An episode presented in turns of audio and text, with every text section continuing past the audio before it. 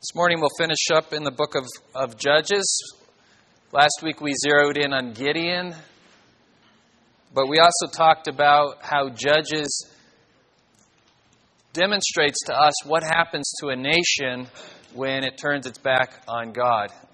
In Judges records about 350 years of Israel's history, and we said there's this downward spiral of apostasy. And each time they'd repent, God would raise up a new judge and he'd help deliver them from their enemies.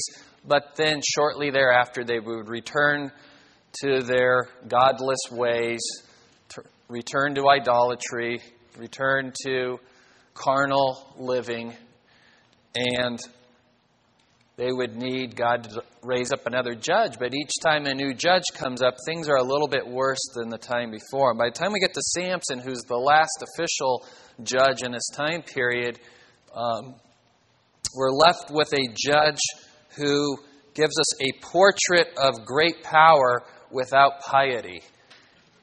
Great power without piety.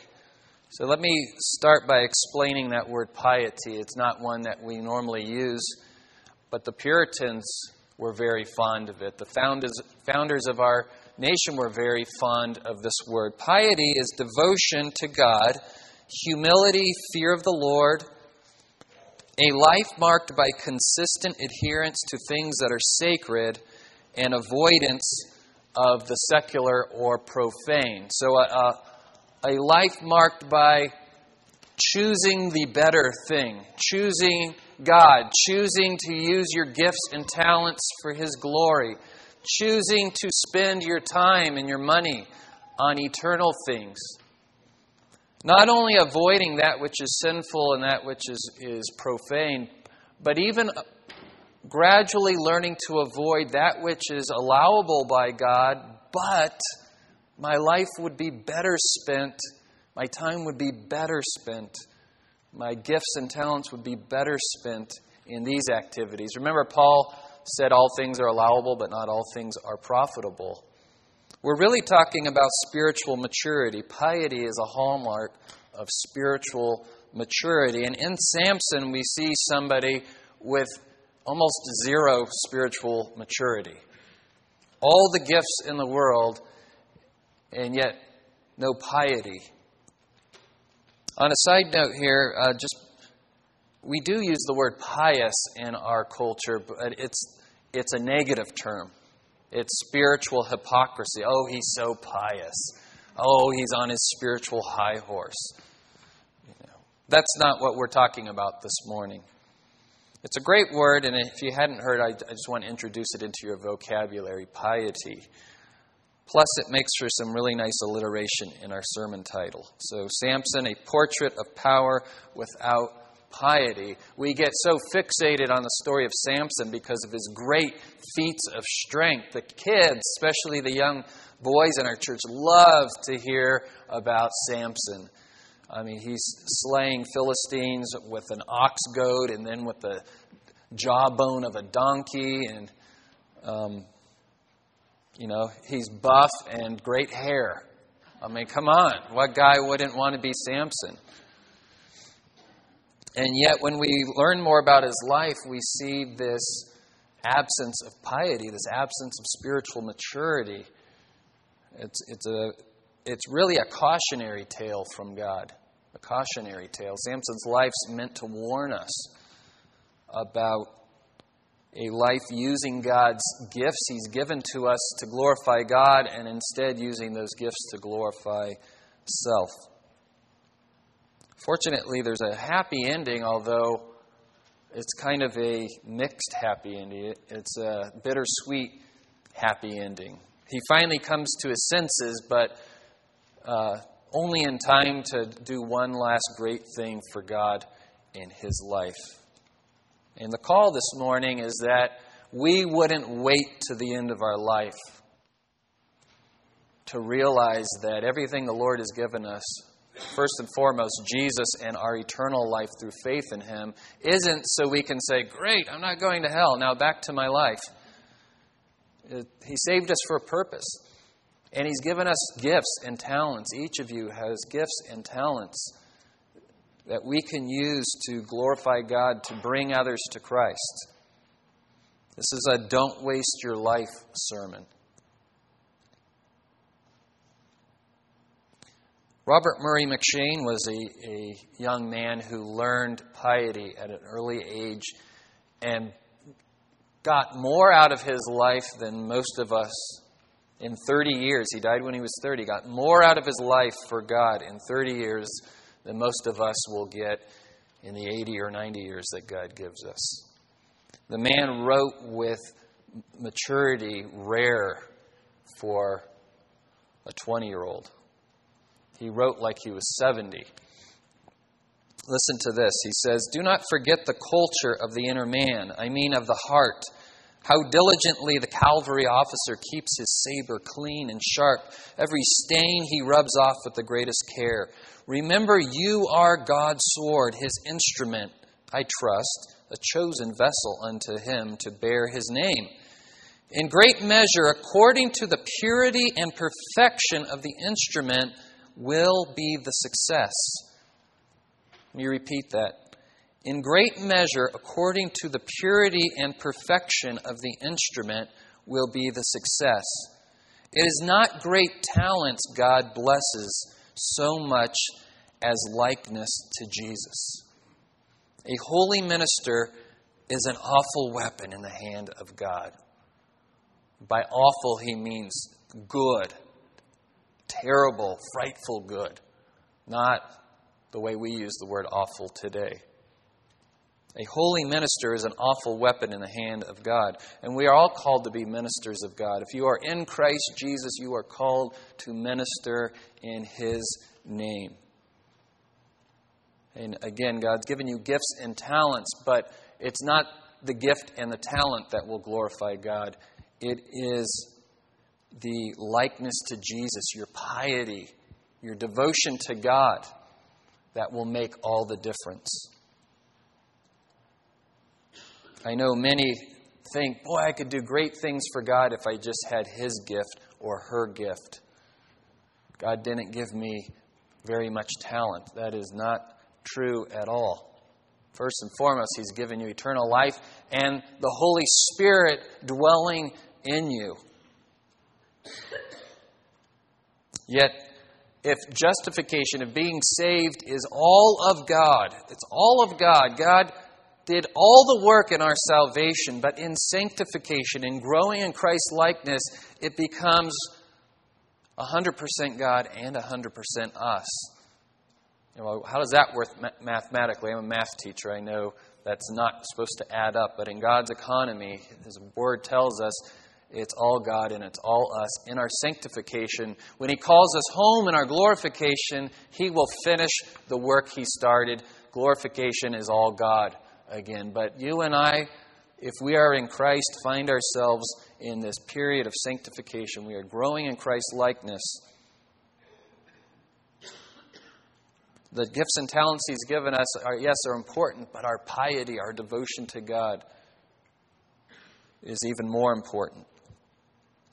God intended Samson to have great power and piety. We know that because before we learn anything about his amazing strength, the first thing we hear is that he was supposed to be separated, consecrated to the Lord. Let's read about that. Judges 13:3. Then the angel of the Lord appeared to the woman and said to her, "Behold, now you are barren and have borne no children, but you shall conceive and give birth to a son." Now, therefore, be careful not to drink wine or strong drink, nor eat any unclean thing. For behold, you shall conceive and give birth to a son, and no razor shall come upon his head, for the boy shall be a Nazarite to God from the womb. And he shall begin to deliver Israel from the hands of the Philistines. Notice no, no message here of his great physical power and strength. In the law of Moses, we read that anyone could take the Nazarite vow. And the Nazarite vow focused on three things. One, that you wouldn't um, eat or drink anything impure, especially anything from the vine. And then two, you wouldn't cut your hair. And three, you wouldn't touch anything unclean, especially dead animals or dead people. But more than that, it was really a life where you were calling yourself not only to obey the Mosaic law like everybody should, but you were calling yourself to a special consecrated life to the Lord. That you would forego things that other people could enjoy um, so that you could really focus in on the Lord. Kind of like today when we fast. We say, Yes, I could eat this, or I could drink this, or I could partake in this activity, but I'm choosing not to. Not to show off how holy I am, but to use that energy and that time in focused obedience and devotion to God. The Nazarite vow was taken um, on your own volition. As you grew up, you would decide to take a Nazarite vow, but this is the one time that God called someone to be a Nazarite from birth. That's why the scriptures say, you shall conceive and give birth to a son, and no razor shall come upon his head, for the boy shall be a Nazarite to God from the womb. From the womb. Think about what a special life God intended for Samson to have. How many other places in the Bible do you hear the angel of the Lord appearing to mother and father and telling them that you will have a child specially consecrated to the Lord? Abraham and Sarah, right? The father of Israel, who God made covenant with, um, John the Baptist, and Jesus. That's pretty lofty company that Samson finds himself in. Now, we don't hear much about Samson's childhood. The story fast forwards to Samson being of marrying age. We know Samson was a man of great outer strength, but the Bible reveals to us that he was a man with no inner strength, no inner fortitude. He was a man driven by his passions. Whatever he wanted, he went after it. I want it now. Then Samson went down to Timnah that's south in, the, in Canaan. And saw a woman in Timnah, one of the daughters of the Philistines. So at this time, the Philistines were the primary enemies of Israel. The Philistine people were expert uh, mariners, they lived near the coast. And so they had taken control of the southern portion of Israel means the Israelites had to probably pay tribute to them to keep them from attacking them. These were the movers and shakers in society. These were the important people, the people with the power, the people with the influence. If you were an Israelite, you were more of a second class citizen in your own promised land at this time. Remember, it's near it's more near the end of the book of Judges, so this spiral of apostasy has really gotten low. Israel's power and influence was waning. So here you have this special young man with obvious special gifts. I get the impression that his parents rarely told him no. He's that, he's that only child, that special young man. Whew that starts to end up being in control of the house. We call this a child centered house. And it happens. It doesn't happen overnight, but little by little. And you can see it in another person's house when Johnny has the reins in that house. People listen to him instead of Johnny listening to mom and dad. And so this was Samson. How do we know this? Listen to what happens next. He came back and told his father and mother, I saw a woman in Timnah, one of the daughters of the Philistines. Now, therefore, get her for me as a wife. It was more customary for mom and dad to go out and choose a bride for their son. And mature mother and father would put thought and prayer into who would be a good match for my son. Here's Samson saying, I want her, go get her for me. His parents say to him, Is there no woman among the daughters of your relatives? You know, how about a nice Jewish girl? how about a nice Jewish girl? Or among all our people, that you go to take a wife from the uncircumcised Philistines, uncircumcised. They don't have covenant with God. They are not God's covenant people. In fact, they're our enemies. This is supposed to be a young man that's set apart, consecrated to God, and he chooses a Philistine wife.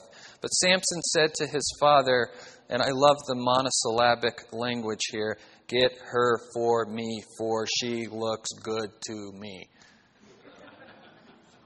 Like a caveman. Me want. Go get. We don't know anything about her family, anything about her personality, anything about her character. Get her for me, for she looks good to me. And this is this is uh, this makes us laugh, but in our culture we don't do arranged marriages. But so many of our young people, in their heart of hearts, it's not what they say out loud, but in essence, they're looking at someone and they're saying, Get I will get him or her for me. He or she looks good to me. And not taking the time to figure out what kind of person is this. Do they love the Lord? Do they have a servant's heart? Are they others focused? Do they care about the Great Commission? If we're honest with ourselves, it's flattering for you to tell the person you fall in love with that you're gorgeous. I want to be married to you. It's, it's, it's flattering, but when you dig through the surface level, and this often comes out in marital counseling, what you're really saying is, a gorgeous girl like you, I, des- I deserve a girl like this. You deserve to serve me. You deserve um, to be my special person because I'm such a great guy. And the, the woman's saying the same thing in her heart. So the courting starts with flattery and all of the, you're so beautiful and you're so wonderful. And if I married you, I'd be the happiest person on the earth. And then half of marriages end in divorce. So what happened? I think in our heart of hearts, because of our selfishness, we're all like Samson. Get her for me, for she looks good to me. When we should be saying, Lord, can, can I marry this wonderful creature, your, your daughter, so that I would have someone to, to serve, someone to lead, someone to love sacrificially? Boy, that would change your whole outlook on who you, you decided to marry. Samson was definitely powerful. On their way down to the wedding, his parents relented. He separated from his parents for a moment, and a young lion attacks him. A young lion attacks him. And it says, The Spirit of the Lord came upon him mightily, so that he tore him as one tears a young goat though he had nothing in his hand. But he did not tell his father or mother what he had done. Amazing power. And some irony here, too, because Samson, a young lion himself. This lion foolishly attacked this powerful man and was torn in two. Almost prophetic what would happen at the end of Samson's life. But he did not tell his father or mother what he had done. We know Samson's not just powerful, he's clever. God's given him a measure of intelligence. He loved to come up with riddles.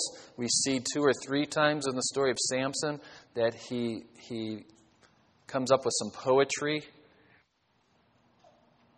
When he slaughters the Philistines with the jawbone of a donkey in the Hebrew, there's this cool little poem in your Bible. It's kind of set apart in a paragraph because it's poetic language. Are you getting a picture of Samson in your head? Can you, can you picture a guy who's very powerful and too clever for his own good and likes to show off how much stronger he is than everyone else and how much uh, more clever he is than everyone else? Samson, the smartest guy in the room and the strongest guy in the room. So at the wedding, the wedding would last seven days. He decides to propose a, a, riddle to the wedding party, and the wedding party's huge. At least 30 men in the wedding party. You thought you've been to some out of control weddings where the wedding party stretched all the way down the stage. Maybe that was your wedding. Hope I didn't offend you just now. But 30, 30 men, at least, in the wedding party, and he propounds this riddle and he says, If you will tell it to me within the seven days of the feast and find it out, then I will give you 30 linen wraps and 30 changes of clothes. That's not 30 changes of clothes for each guy, it's just there's, there's 30 men. But if you are unable to tell me, then you shall give me 30 linen wraps and 30 changes of clothes. And they said to him, Propound your riddle that we may hear it. I think they're figuring look, there's 30 of us, we have seven days, we can figure this thing out. He's just one guy. So he said to them, Out of the eater came something to eat, and out of the strong came something sweet. And three days go by, and they, they still don't know the answer to the riddle, and probably starting to get a little nervous now. And so they go to Samson's wife and tell her, you need to find out the answer to the riddle, or, or I think they threatened to kill her and her dad if, if she doesn't find out the answer to the riddle. Now, instead of going to Samson and saying, hey, they've threatened my life, you know, protect me, stand up for my honor, she decides to try to crowbar the answer out of him with cajoling and whining and um, what people would call their feminine wiles. All those strategies women know how to use against men because where we get weak in the knees. Oh, men have their own way to manipulate, so let's not just pick on the ladies here. But this was Samson's fatal flaw. We'll see this throughout his life that he chooses the wrong kind of woman and then he plays these, these love games that make for great romance novels, but horrible marriages. He loves that he knows something she doesn't. He likes playing the game. As soon as he tells her the answer to the riddle, the game's over, right? He's lost his leverage. So he's got something she wants. Makes him feel good about himself, makes him feel important, makes him feel smarter. It's all very, very sad, very immature very shallow personality. She says to him, You only hate me, and you do not love me. You have propounded a riddle to the sons of my people and have not told it to me. And he said to her, Behold, I have not told it to my father or mother. So should I tell you? However, she wept before him seven days. Could you imagine your new bride crying for seven days? I'm surprised he made it seven days. So on the seventh day, he told her because she pressed him so hard. So then she turned around and told the riddle to the sons of her people, of course. For a clever man, for a clever man, why didn't he wait till the eighth day? I think maybe he thought, I, will tell her just before I tell everyone else. That way I get credit for telling her first. I don't know the the scripture doesn't tell us. I'm using my sanctified imagination and what I know about human nature to fill in the blanks. And so the men of the city said to him on the seventh day, before the sun went down, see, he thinks he's going to win the bet, and they come to him at just the last minute and show him up publicly. You know, he's like, So, do you know the answer to the riddle? Of course you don't, because I'm so clever and you aren't. And they say, Well, what is sweeter than honey, and what is stronger than a lion? And now we're going to see his petulance. Here's a new P word for you today if you're not familiar with this term petulance. Petulance is irritability or anger in a childish way when things don't go your way. Irritability or anger in childish way when things don't go your way. He says to them in the middle of his wedding with his bride nearby, If you had not plowed with my heifer, you would not have found out my riddle. Men, just a word of advice. Things you don't say to your wife, ever especially not publicly. And not so much heifer that she was large or, you know, like a cow. It was, she's my property. How dare you talk to my wife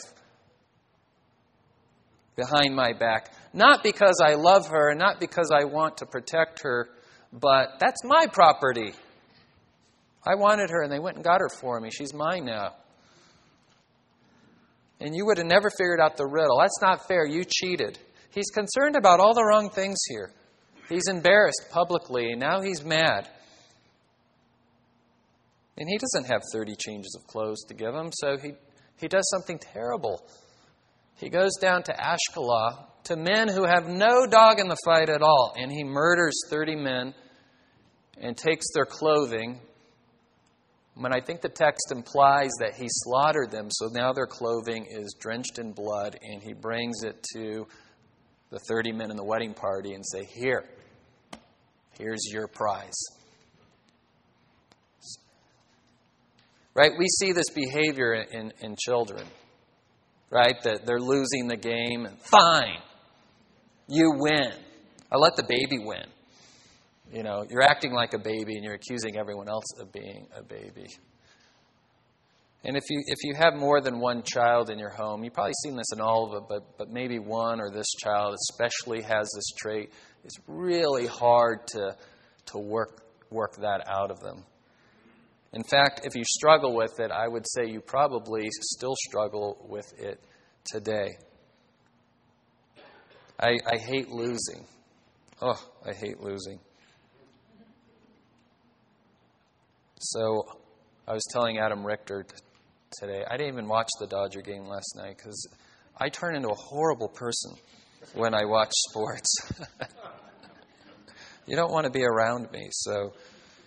And I hate games of chance because I can't use my skill as an advantage. I just call it such a dumb game. I don't even know why we're playing this. My wife and I used to play Scrabble. We don't play anymore because I hate I hate losing at it. And she finally beat me one day, and I was like, "Well, it's because you got all the high scoring tiles." I had like all vowels the whole. She's like, "You can't even win with dignity, or or lose with dignity." And I'm like, "Oh my gosh, what is wrong with me?" You know, when you finally see in the mirror the ugliness that everyone else sees. How long has that been going on? Pretty much your whole life. So, this is Samson. This is who he is. It says, And the Spirit of the Lord came upon him mightily. He went down to Ashkelon and killed 30 of them and took their spoil and gave the changes of clothes to those who told the riddle.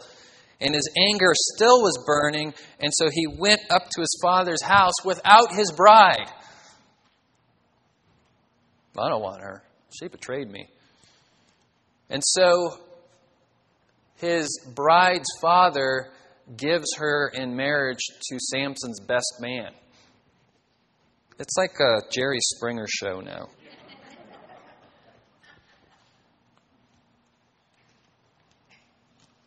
this petulance, this immaturity, this tantrum. This is the judge of God's people. Is this the kind of man you want ruling over you?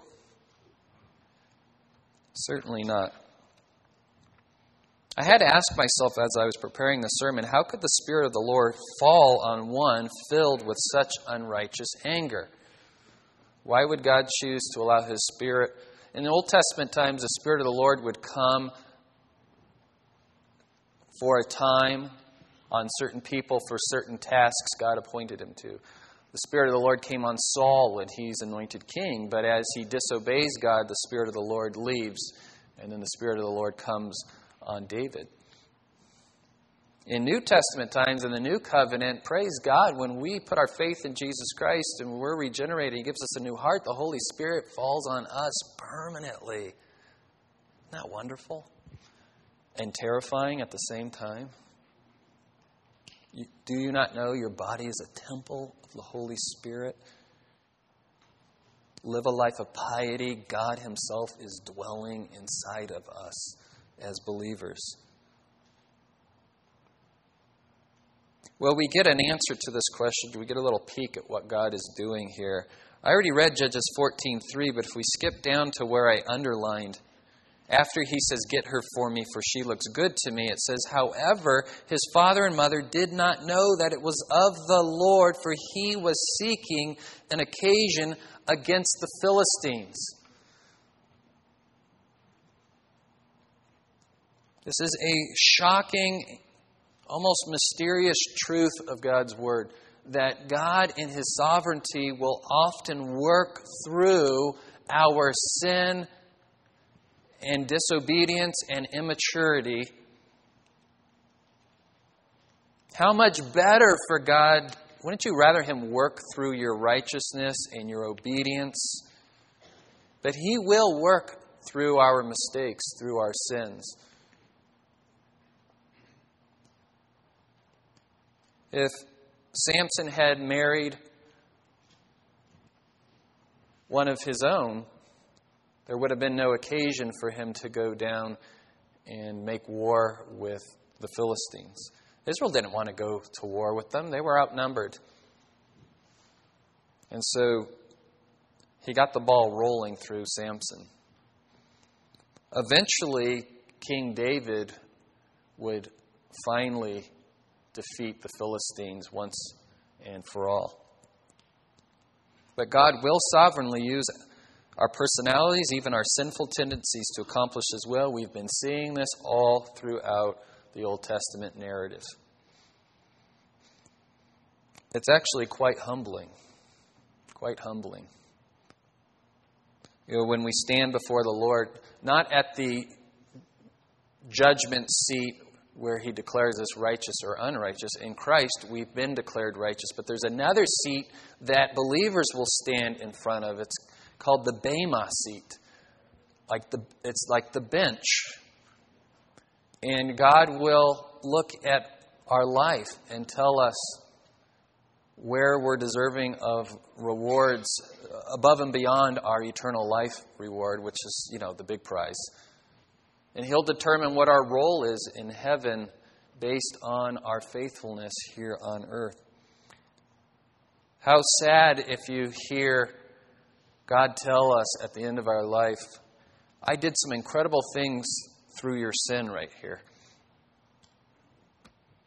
We'll still praise Him for that. But I think there will be a moment of sadness. I agree with Pastor Andy where he would teach that he'll wipe away every tear in heaven. Why would there be tears in heaven? There's no sin and no more disease and no more. I think we're going to hear where we could have accomplished more in God's name and how humbling to find out God got it done anyways through our disobedience. So, this isn't to say that go ahead and just live your life any way you want because God will accomplish His will regardless. No, it's how much better for God to accomplish His will through an obedient servant. Another lesson we are learning here is that God often allows reprobate nations to be ruled by babies. And we've been drawing some parallels between the nation Israel and our own nation, and need I say more? Need I say more? In fact, it's getting to the point where our world won't stand for the leadership of a God fearing, intelligent, wise leader. They don't poll well. Here's Isaiah. Obviously, this is past the book of Judges, but as Israel turns from God again, Isaiah prophesies, For behold, the Lord God of hosts is taking away from Jerusalem and from Judah support and supply, all support of bread and all support of water, the mighty man and the soldier, the judge and the prophet, the diviner and the elder, the captain of fifty, and the man of rank, the counselor, and even the skillful magician and the expert in charms. Now, the skillful magician and the expert in charms are not things that, the God, that God recommends. He's saying, This nation is so far gone, I'm going to take away any source of leadership from you, and I will make boys their princes, and infants shall rule over them.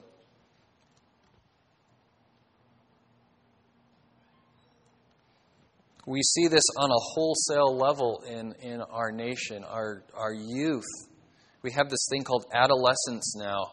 You think it's just normal, but it's new. Read history. There was no adolescence. You went from childhood to adulthood. You were expected to make that transition. It happened little by little in the home, but there was a day where you were told, You are an adult now. You will contribute to society. No more living for yourself. That is childishness. What is your vocation, your call? Vocal, call. Vocation is more than a job or a career, it's a calling from God. What has God called you to do? What gifts and talents has He given you? How will you use that to glorify God and better your fellow man? None, none of this 10 to 15 years of going and finding yourself. I have news for you. You spend 10, 15 years focused on yourself, finding yourself, you will find it very difficult to grow out of that pattern of selfishness and self focused behavior. We were watching some old episodes of The Cosby Show last night, and Bill's meeting one of her daughter's suitors. And he says, Well, what, what are you going to do when you graduate college? And he said, I'm, I'm going to spend 10 years going to find myself. And Bill said, Sounds like there's time there to find you and a few more people as well. Yeah, right? Who needs 10 years to find yourself? For Christians, we find ourselves in Christ. Our identity is grounded in Christ. You want to find yourself? Look at Christ. Study Christ. Obey Christ. Die to self. Live for others. Love sacrificially. Dedicate your talents and your gifts and your time to the Lord. If you fall into the trap of, I've got to kind of get my little kingdom set up first, and then I can be about the kingdom of God, you will never make that transition. It's seek first the kingdom of God, and the rest of these things will be added unto you. Not seek first your little kingdom.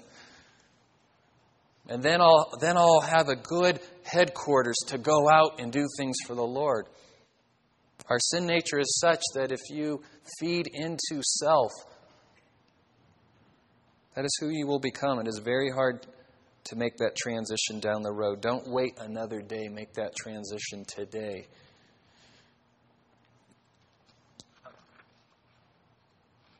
Because you think eventually I'll change, I'll get serious about God, I'll, I'll, get serious about reading my Bible and studying, I'll get serious about prayer, I'll get serious about evangelism, uh, I'll get serious about ministry.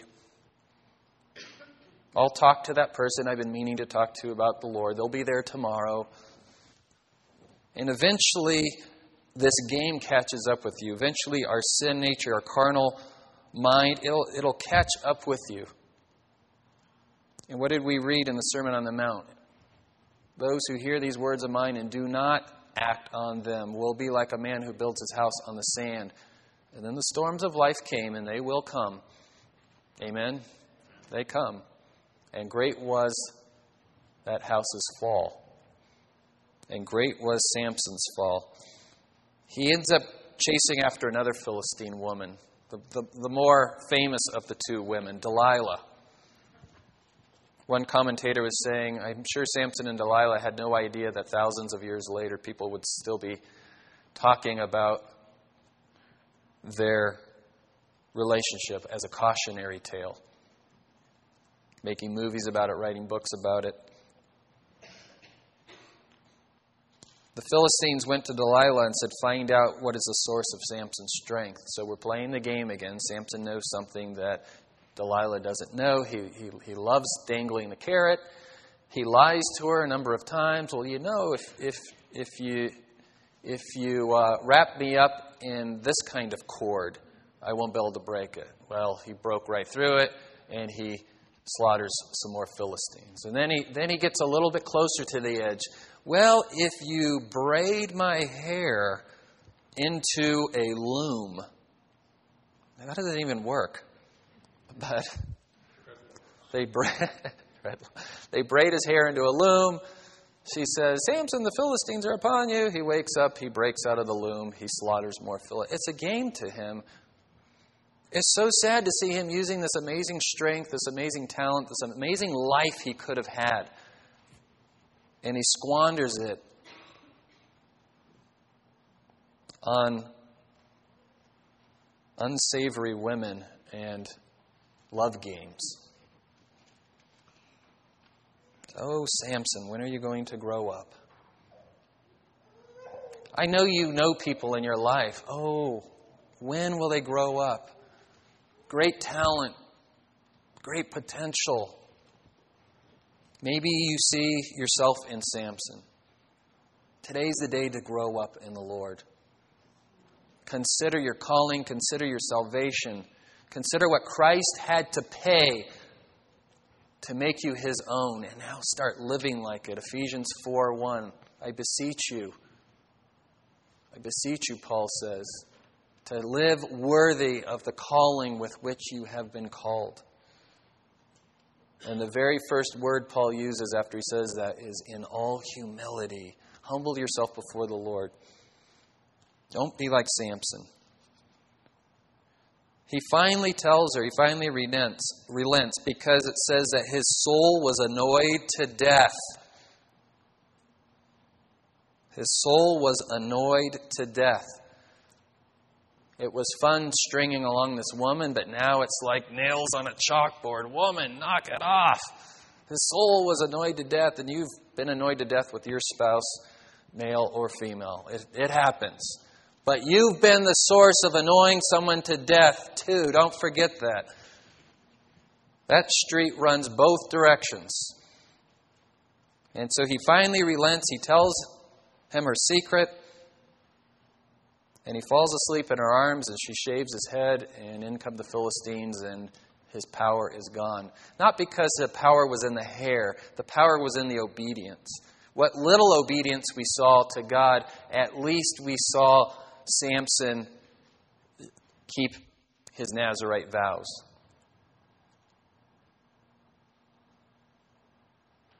He says, If I am shaved, then my strength will leave me, and I shall become weak and be like any other man.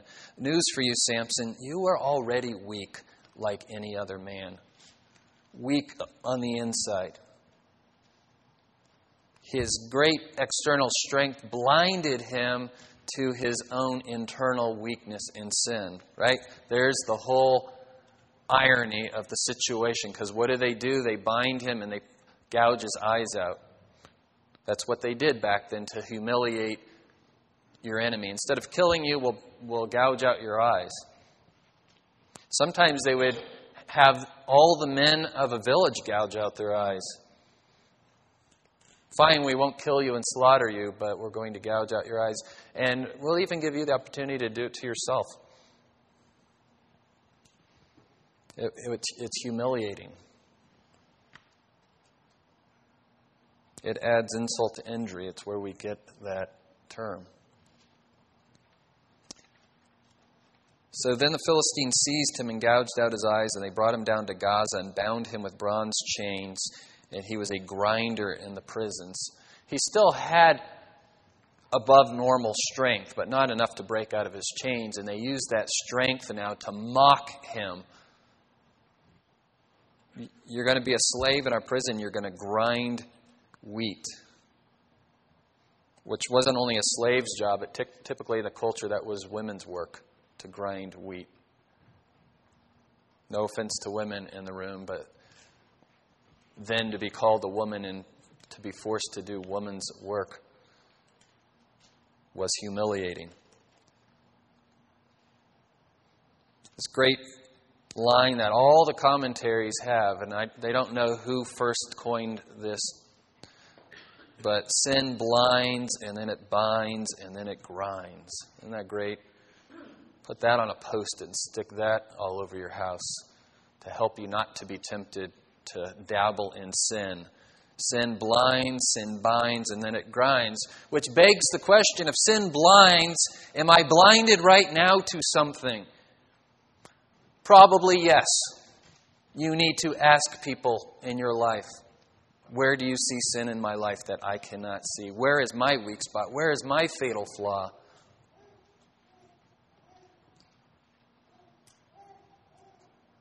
Been having uh, conversations um, in the office where we're noticing that people go into a little room in their, their mind. Little house, little room you know you shouldn't go in. A pattern of thinking, a rut that you should stay far away from. But you're mad and you feel like you have the right to go in that little room. And you go in and you close the door and you say, I'm just going to stay in here for a few minutes. Just going to fume, just going to vent, just going to pout, just going to feel vindicated, just going to feel like I deserve better than this. And next thing you know, you look up and the door is gone and the windows are gone. And you're stuck in this little room and you can't get out. Why do we go in those little rooms? Sin blinds and it binds and it grinds. Don't go there. Find out what that, that that pattern of thinking is in your life. Find out what that fatal flaw is that you fall for it every time and allow people in your life to warn you and to help you. Hey, let's not go down this road. We know where it leads. Hey, don't go in that little room. Come on out. Let's go serve the Lord. Let's let's let's go do something to magnify God instead of magnify self right now. Let's count our blessings. Let's be thankful. Let's do something for somebody else. But don't go to that place. Samson, don't go there. Oh, he went there again. And it finally caught up with him. And Samson could only blame himself. Let no one say when he is tempted, I am being tempted by God, for God cannot be tempted by evil, and he himself does not tempt anyone. Some might say, well, God gave Samson this great strength and became a temptation. God meant the great strength and power to be used for God's glory and for the good of Israel, to deliver them from their enemies. But each one is tempted when he is carried away and enticed by his own lust. Then, when lust has conceived, it gives birth to sin, and when sin is accomplished, it brings forth death. I have to bring up this verse because everyone is tempted when they sin to blame someone else for their sin. It's not my fault. He, he, got, he made me so angry. My kids, they exasperate me. My boss at work, he had it coming. Ironically, finally, Samson sees the light now that he's physically blind, his spiritual eyes open. They pull him out of prison. They're having a huge feast to Dagon, the Philistine god. He's half man, half fish. He's like a fish god. And they're having this huge party. And they say, hey, bring out Samson for the entertainment. You know, we'll have him do feats of strength. He'll be stumbling around the stage with no eyes. The great champion of Israel. Yahweh God's great champion. Look at him now. They're not just mocking Samson, they're mocking God. Beloved, as Christians, we represent God. You should be more concerned about God's reputation and His fame than your own. And when we choose to sin, it's not just personal, it drags down the name of God. Breaks my heart when I hear Christians sinning in a public way, or in a private way, but especially in a public way, and people go, Oh, yeah, they're Christians. Well, I guess I don't need to go to church. I can live better than that on my own. Or I can at least live that bad on my own.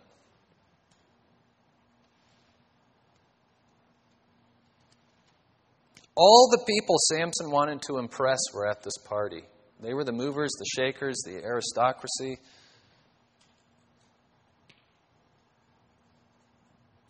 And they weren't impressed with them now.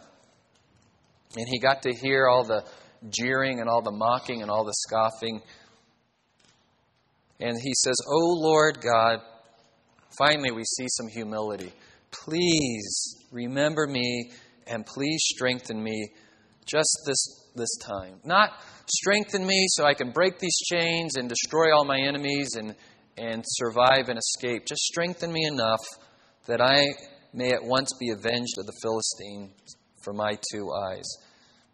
I would love it and you would love it if his prayer was a little more theologically correct. But this is, this is what the seedlings of faith looks like. I've heard many people have come to the Lord and you hear their testimony, and that, that first prayer they pray is like, you know, as you grow in Christ, you know what your prayers are supposed to sound like. And they just cried out to the Lord and they knew they were a mess and they said, Save me. That'll do. But you have to realize you're a mess and you can't save yourself. Save me.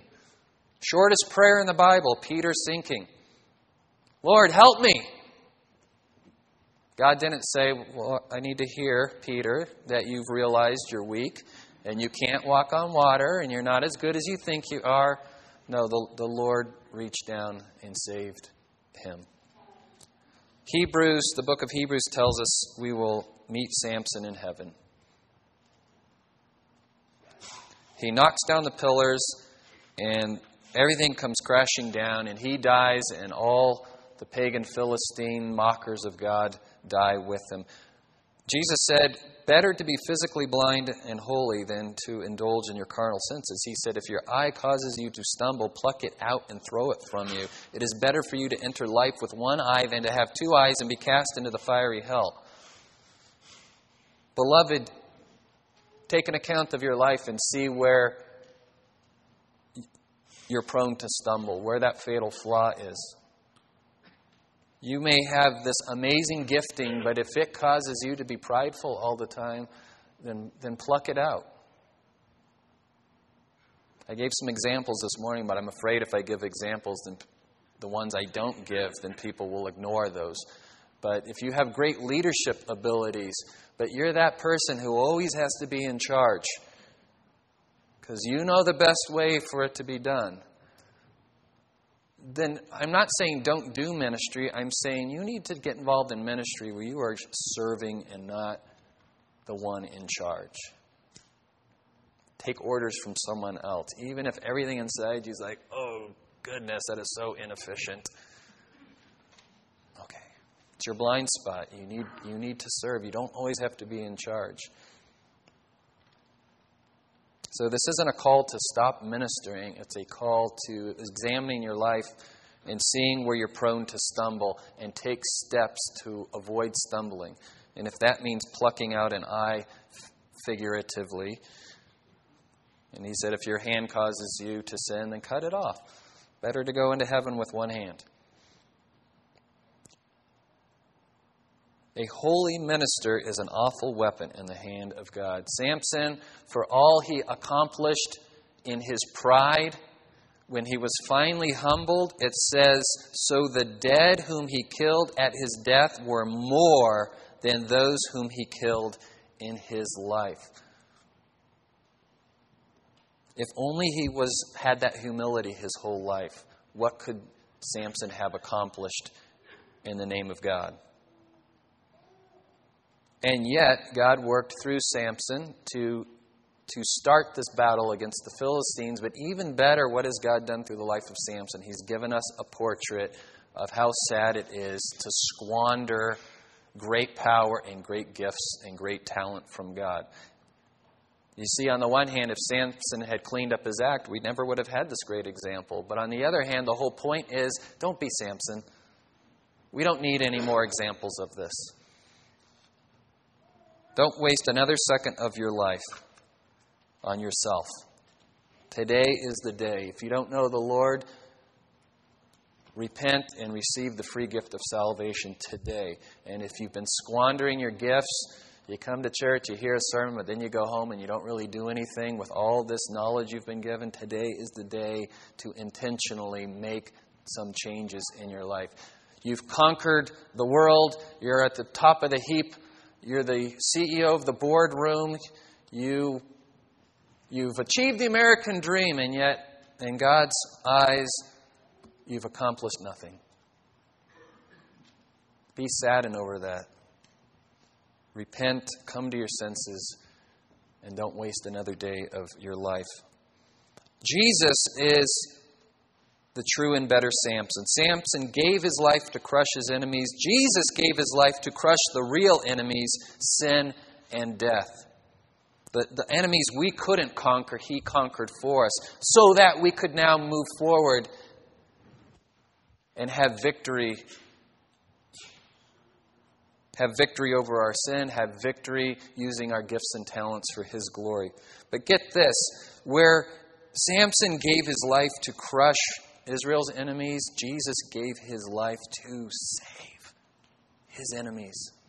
We were his enemies. Jesus gave his life to save his enemies. God demonstrates his own love toward us and towards us in this that while we were yet sinners, Christ died for us. And we're all ministers. It's not just your pastors, it's not just the elders. We're all called to be ministers. 1 Peter 2 9. You are a chosen race, a royal priesthood, a holy nation, a people for his own possession, that you may proclaim the excellencies of him who called you out of darkness and into his marvelous light. Let's close with another M'Cheyne quote.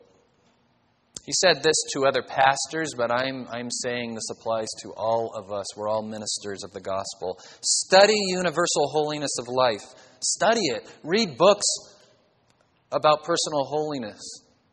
Read books, what we would call counseling and discipleship books. Read biographies of the great heroes of the faith. Study universal holiness of life. Study Jesus. Your whole usefulness depends on this, for your sermons last but an hour or two. Your life preaches all the week. If Satan can only make a covetous minister a lover of praise, of pleasure, of good eating, he has ruined your ministry. In great measure, according to the purity and perfections of the instrument, will be success. It is not great talents God blesses so much as great likeness to Jesus. A man is what he is on his knees before God and nothing more. I don't care who the world thinks you are, it's who you are in front of God when no one else is looking that matters. Let's pray. Father God, make us holy. Make us a sharp instrument in your hands. Clean us and purify us by your word. Take our talents and use them for your glory.